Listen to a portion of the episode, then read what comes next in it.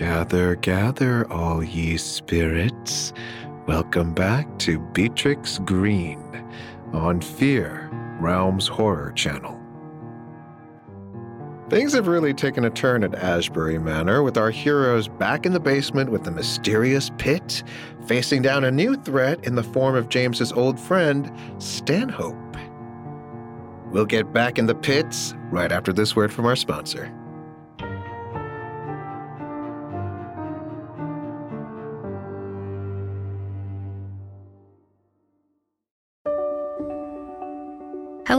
I wanted to take a moment to thank you for listening, and also to explain why you might hear ads like this before, during, or even after an episode.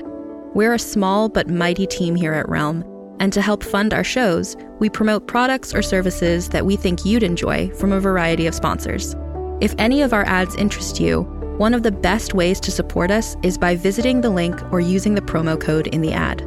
It's pretty much a win win since you can get some great deals and we can keep making awesome shows like this one. You can also visit realm.fm slash partners for more information about our sponsors and how to access the different promotions.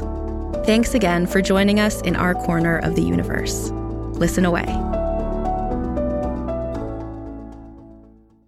Hey there, it's Rachel Ballinger, and I am thrilled to invite you to Rachel Uncensored, my podcast where I get real with my friends and celebrity guests, where we talk about all sorts of topics. From personal stories to hot button issues, we cover it all. New episodes drop every Wednesday, so make sure you tune in on Apple Podcasts, Spotify, or wherever you listen to podcasts. Trust me, you won't want to miss out on the fun and candid conversations we have here on Rachel Uncensored.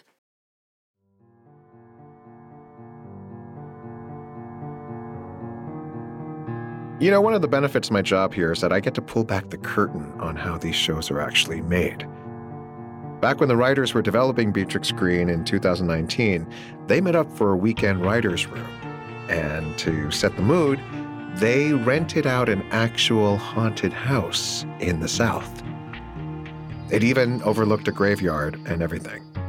And uh, the show's producer actually changed rooms leaving her planned room empty for the weekend because she could feel a presence in the corner, watching her, waiting for her. Uh, goosebumps. That's why Beatrix Greene is so good. It was written out of fear. But uh, let's get back into it. Our heroes and that terrifying hell pit awaits.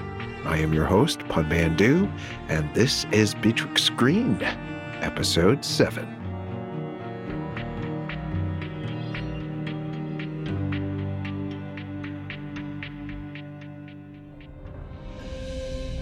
You've come at last. Stanhope's voice was exultant. James's mind stumbled in disbelief.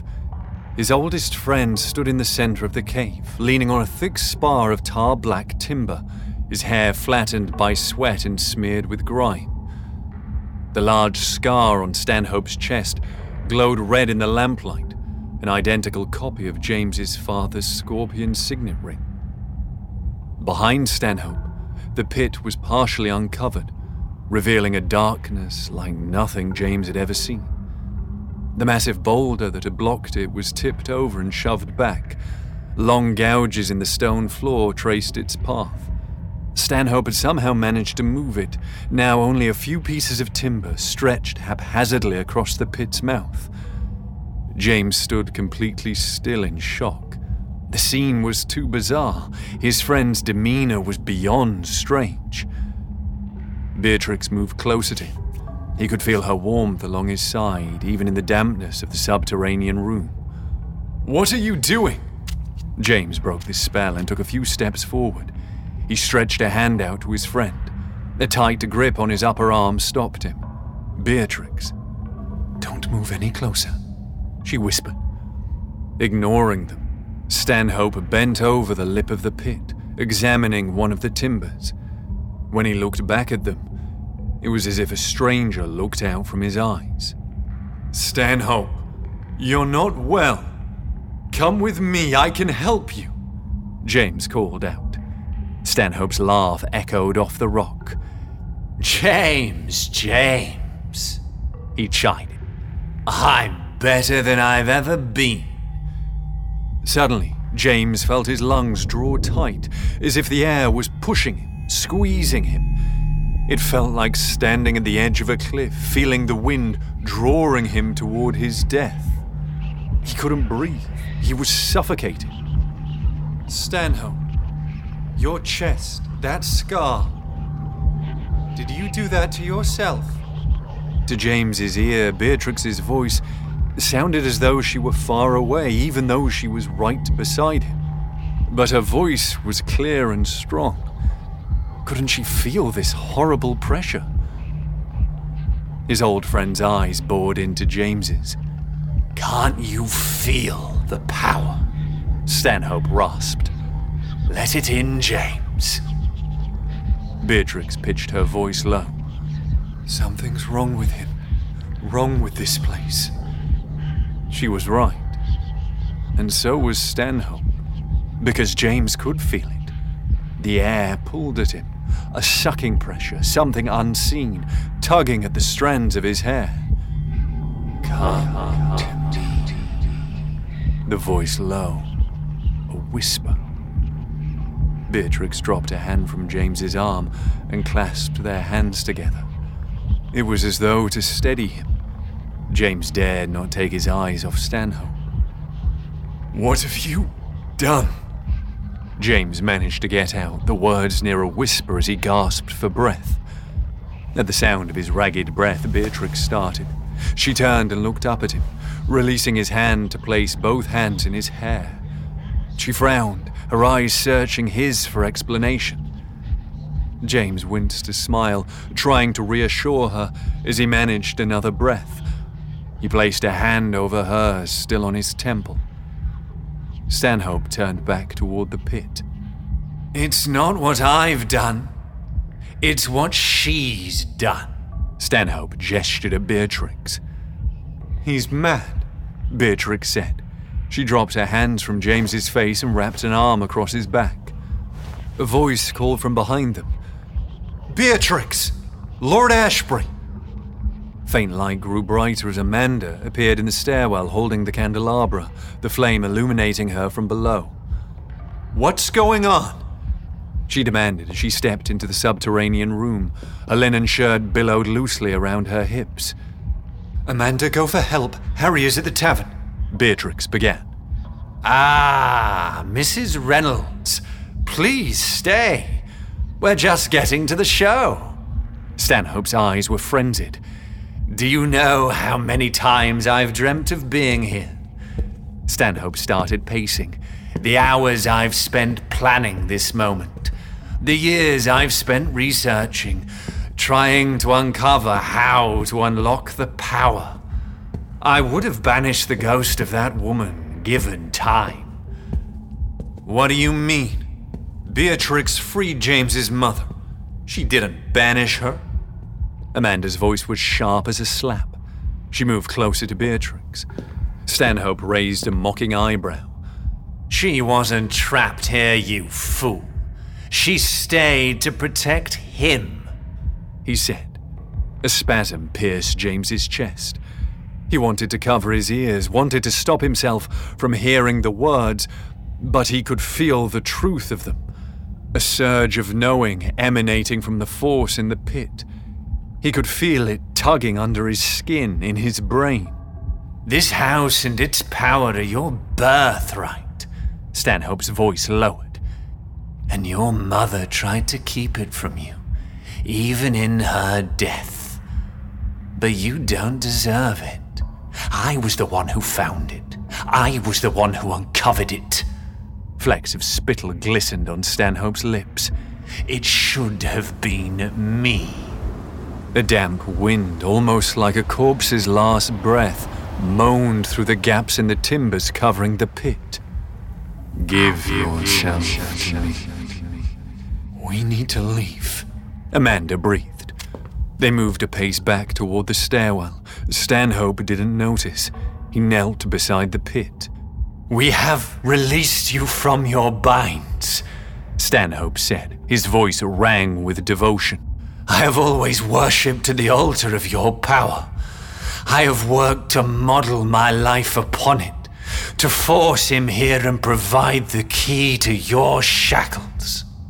Amanda's slipper scuffed on the bottom step. Stanhope's head whipped around and he lunged to his feet, his feverish eyes on James. You can't resist it, James, and I will be there to watch you succumb. It will hollow you out, and I'll be the one who takes control of you. And through you, it. His chest was heaving with fervor. I shall control it as man has dominion over all the beasts. James wanted to shout in anger or denial. He didn't have the air to do it. His head swam as he felt himself list to one side. Beatrix was under his arm in an instant. The fetid wind rushed outward from the pit, from between the gaps in the timbers that covered it, as if eager to seize and to take.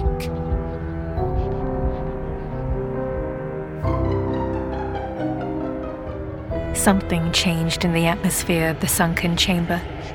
The air became utterly still, and a murmurous hiss of voices rose around them. What will it do first? Perhaps it will compel you to sacrifice her. Stanhope looked at Beatrix.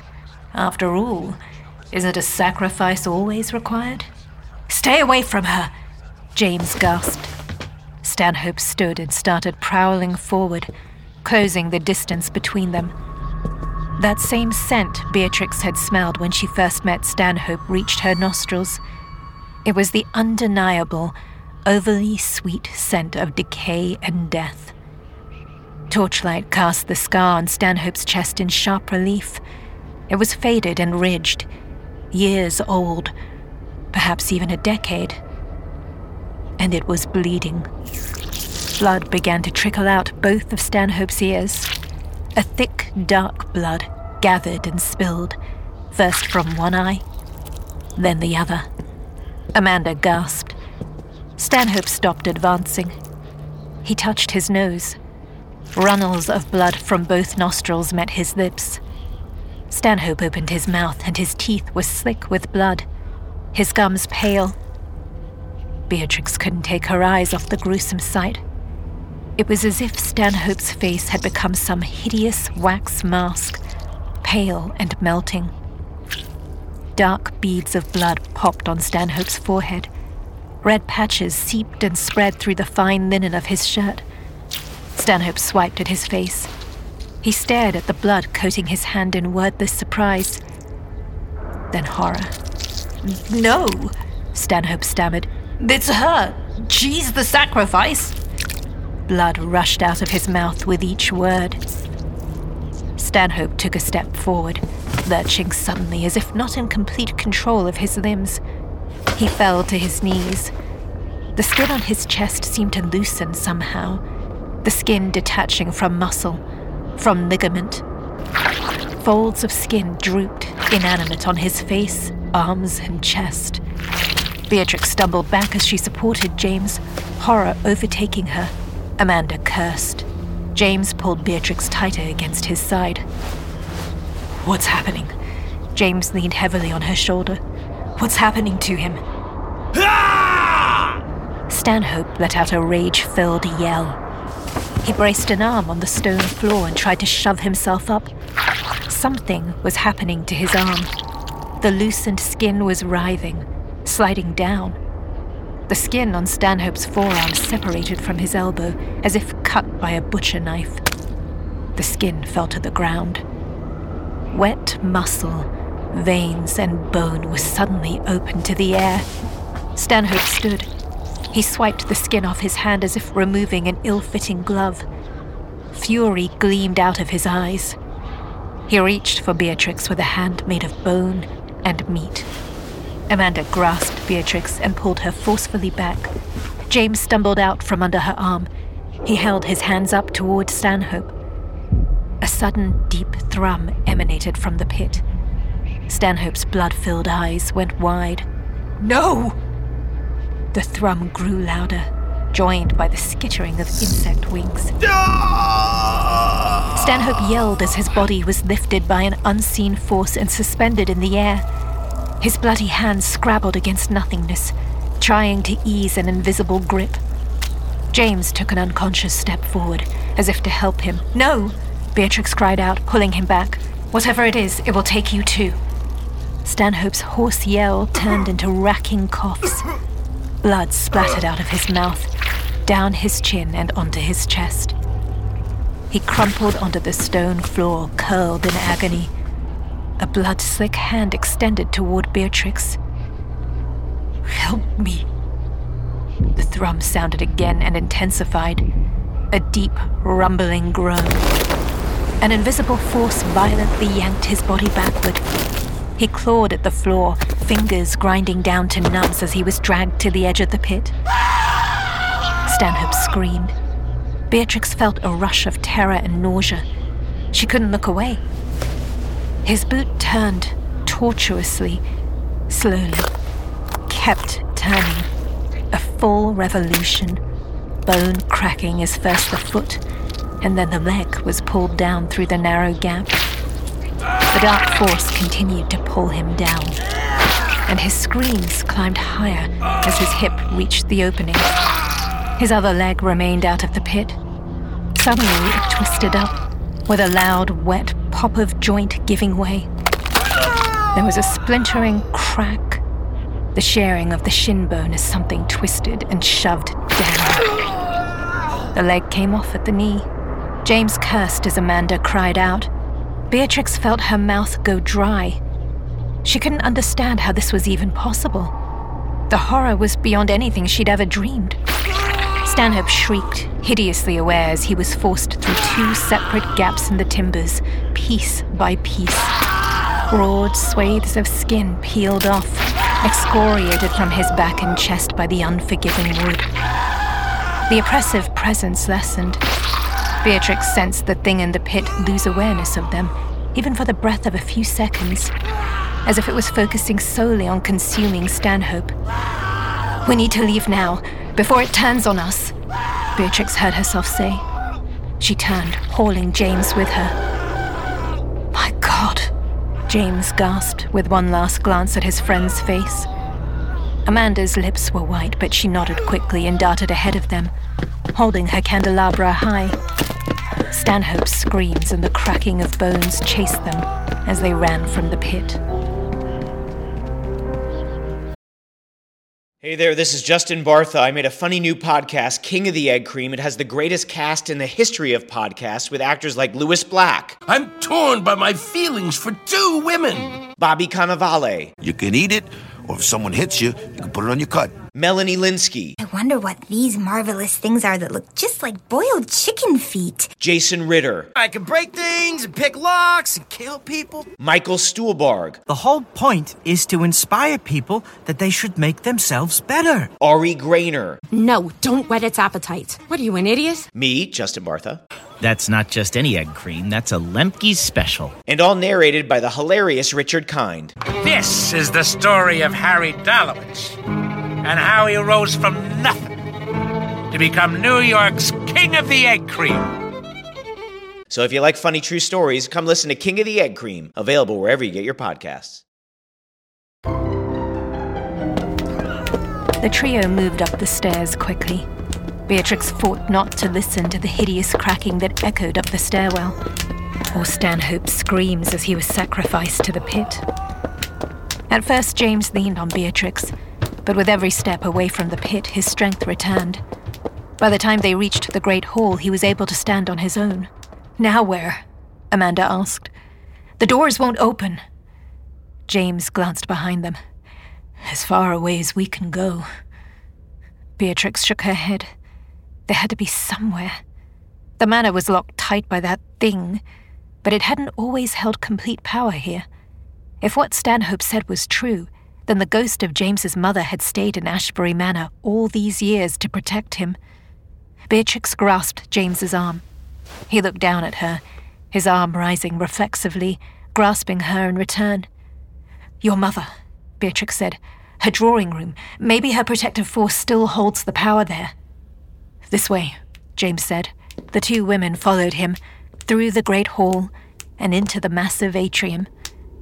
Beatrix suppressed the urge to glance up at the portraits ringing the massive stairwell. She could feel the malevolent eyes on them and remembered James's words about his father, how he'd changed after returning to Ashbury Manor. Something had molded his father to its own demonic purpose, twisted and warped him, and turned him into its creature. And it wanted James. It had always wanted him. His mother had died trying to protect her sons, and whatever that thing was had forced her to slash that knife across her throat. Here. James opened the door to his mother's drawing room. Amanda rushed in and placed her candelabra on the table. James took one of the tapers and moved swiftly around the room, lighting the gas lamps. Beatrix locked the door, then moved to the heavy sideboard. Help me push this, Amanda. She dashed over. The clawed feet of the sideboard scraped across the floor as they heaved it in front of the door. What the hell was that thing in the pit? James's voice was strained. Why pursue me when I could have had a willing accomplice in Stanhope? Beatrix turned to him. His eyes were anguished. Even if Stanhope had only been using him to get close to the power of the house, the fact remained that James had always thought of the man as a friend, and now he was dead.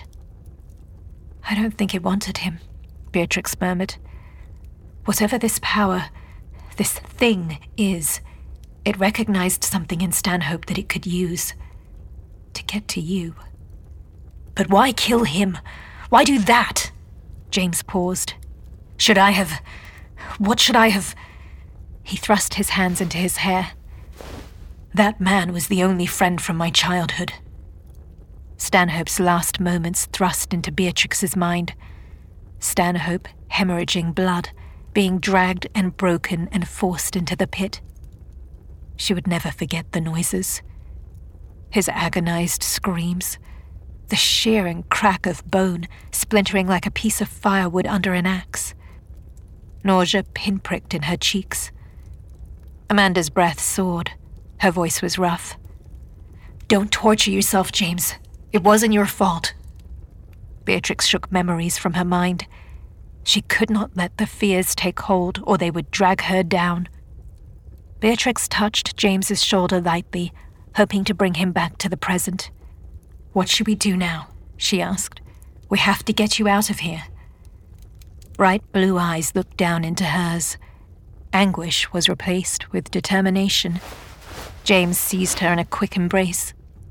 Beatrix felt breathless from surprise, the leaping of her heart, or from the tightness of his arms. It didn't matter. She hugged him back just as tightly. It was a promise. James let go and strode to one of the tall windows. We need to get out of this damn house, he said shortly. He leaned over and tried to pry it open. It wouldn't budge. Move, Amanda called. He darted aside as Amanda hefted an iron lion statuette, slightly larger than her hand. She hurled it at the window. It never reached the glass. Instead, it simply stopped, inches from the window panes, and fell heavily to the floor. I guess that answers that question, Amanda said. Beatrix wanted to howl in frustration. A feeling ignited in her chest and spread like the leading edge of fire devouring parchment. She would not be trapped and subdued. She would not meekly sit by nor accept that they were powerless. It won't let us go, and if we can't escape, it seems we must fight it, Beatrix said, resolve turning her words to steel. How? How do we stop it? James began pacing before the fire, the tight, agitated movements of a caged animal. There must be a way, Beatrix said. James leaned back, looking up at his father's crest, suspended in silent domination even here, in this room, his mother's private sphere. It was always here, James said softly. If what Stanhope said is true, the malevolence was always here, always waiting for us to let it in, to continue. Uh, a birthright. It makes a sort of sense, Amanda said. The dark history of this house. You said yourself. And what happened to your brother? My mother wasn't mad, he murmured. She didn't want to kill us. He glanced at Beatrix. You explained from your vision, but I couldn't understand the why. Why she was trying to get us out. But now I see.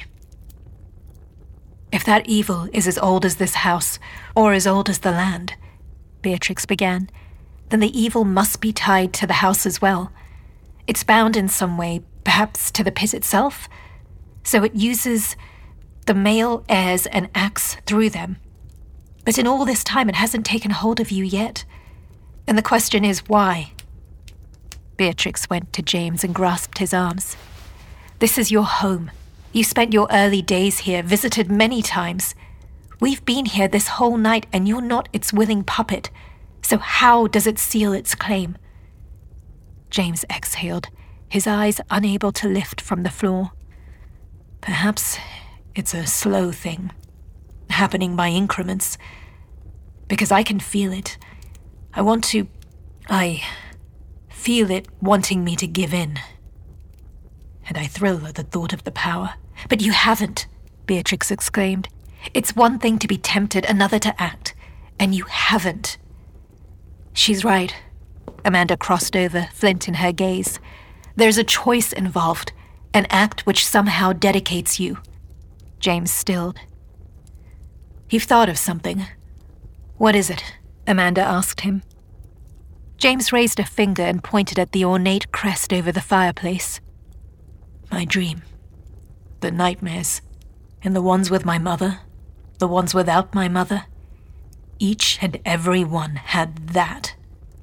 The gaslight flickered on the carving of the scorpion, the segmented legs, the fat stinger poised.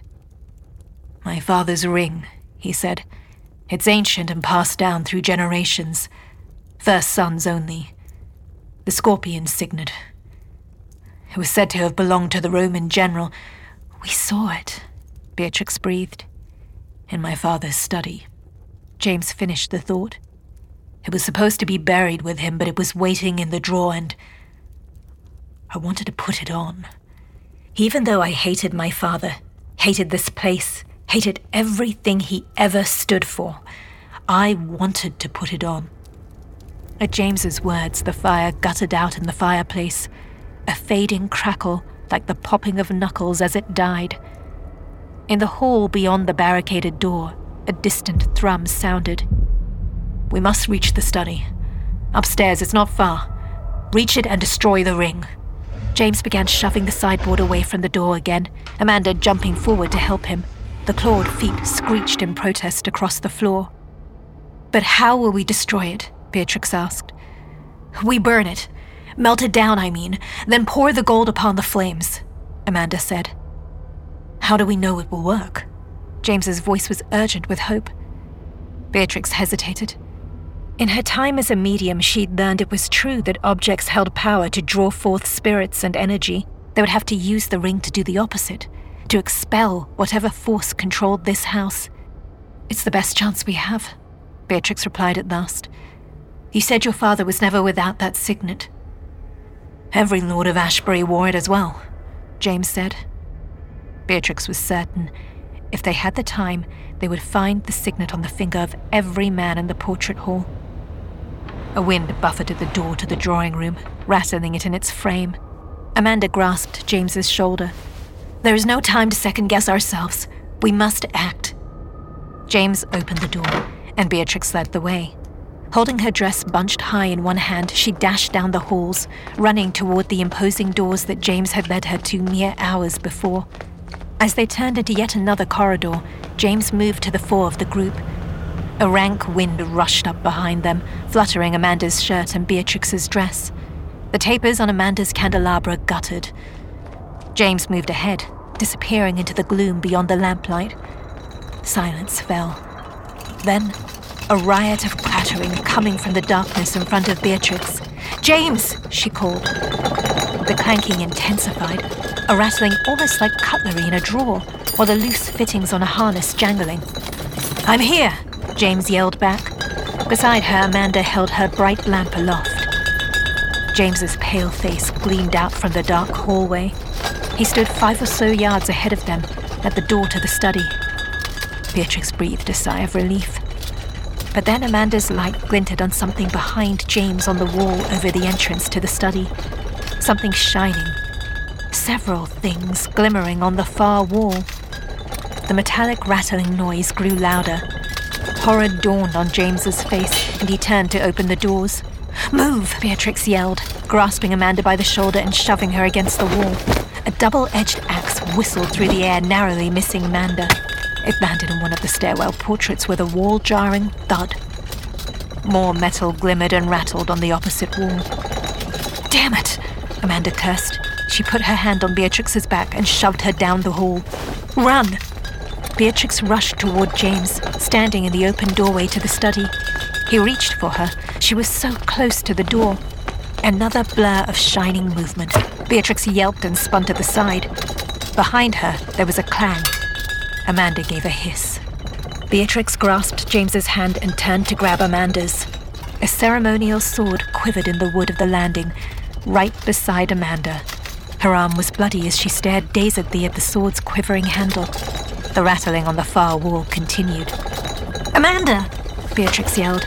James pulled Beatrix through the doorway as Amanda stumbled forward. James whirled and grabbed the heavy door, slamming it shut. There better not be any swords in here, Amanda said in a falsely bright voice, between ragged breaths. Are you all right? Beatrix tore a strip of lace from the hem of her dress. She wrapped it around the wide gash in Amanda's arm. Did you see that? Amanda asked. The sword was aimed right at you. It swerved around him. She tilted her chin at James. Beatrix shook her head. I only saw a flash of light as it moved. She gently knotted the bandage in place as James pushed a heavy settee against the closed door. Heavy thunks sounded against the door. The wicked edge of another axe blade showed through the wood. We need to get a fire going, James urged as he crossed to the fireplace. He bent and positioned the logs in the grate. It needs to be hot enough to melt the ring. He opened up the lamp and poured oil onto the old, dry wood. Beatrix rushed to the desk and caught up all the paper she could find.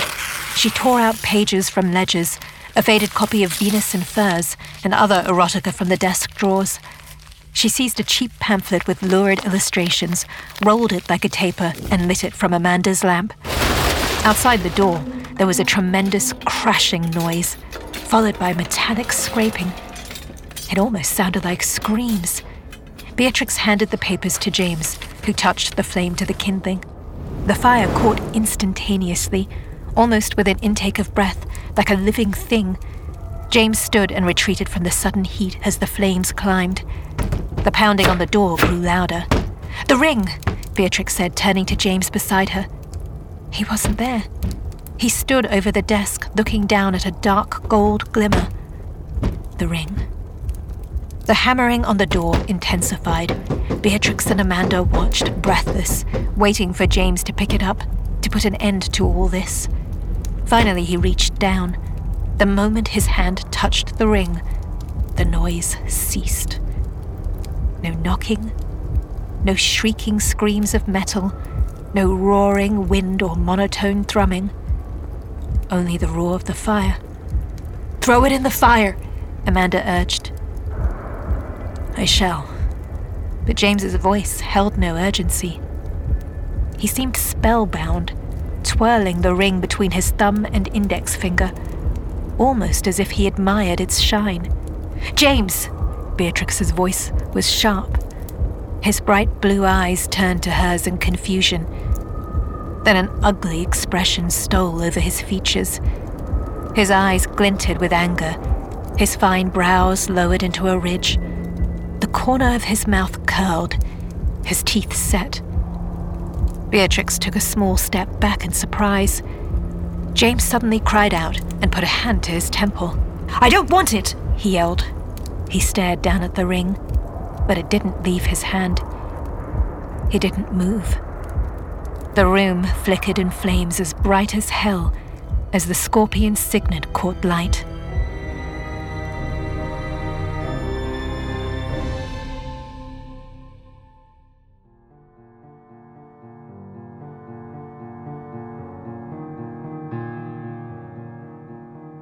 All things considered, I think it's safe to say that Stanhope deserved his fate. That's what's so satisfying about the horror genre, right? It can be so satisfying because villains often get their comeuppance. If only justice was served in real life in such equal measure, right? Alrighty. Uh, wow, we only have two episodes left now, listeners, and I know you don't want to miss them. Come on back now. You hear? Thanks for joining us. Bye. You're listening to Fear, Beatrix Greene, created and produced by Realm, your portal to another world. Listen away.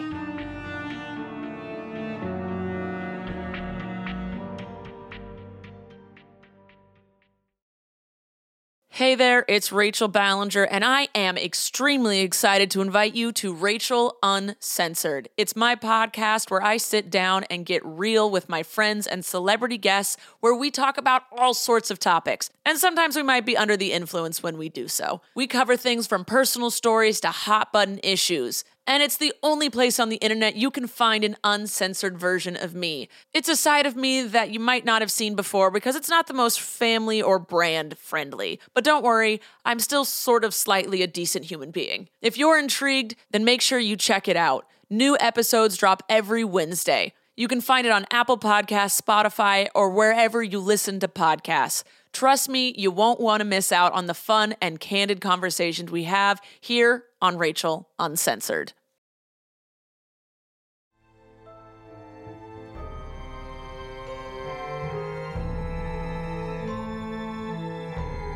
Beatrix Greene is written by Rachel Hawkins, Ash Parsons, and Vicky Alvear Shecter. Produced by Haley Wagreich. Executive produced by Molly Barton and Julian Yap. Performed by Sharomi Arcerio and Alistair Austin.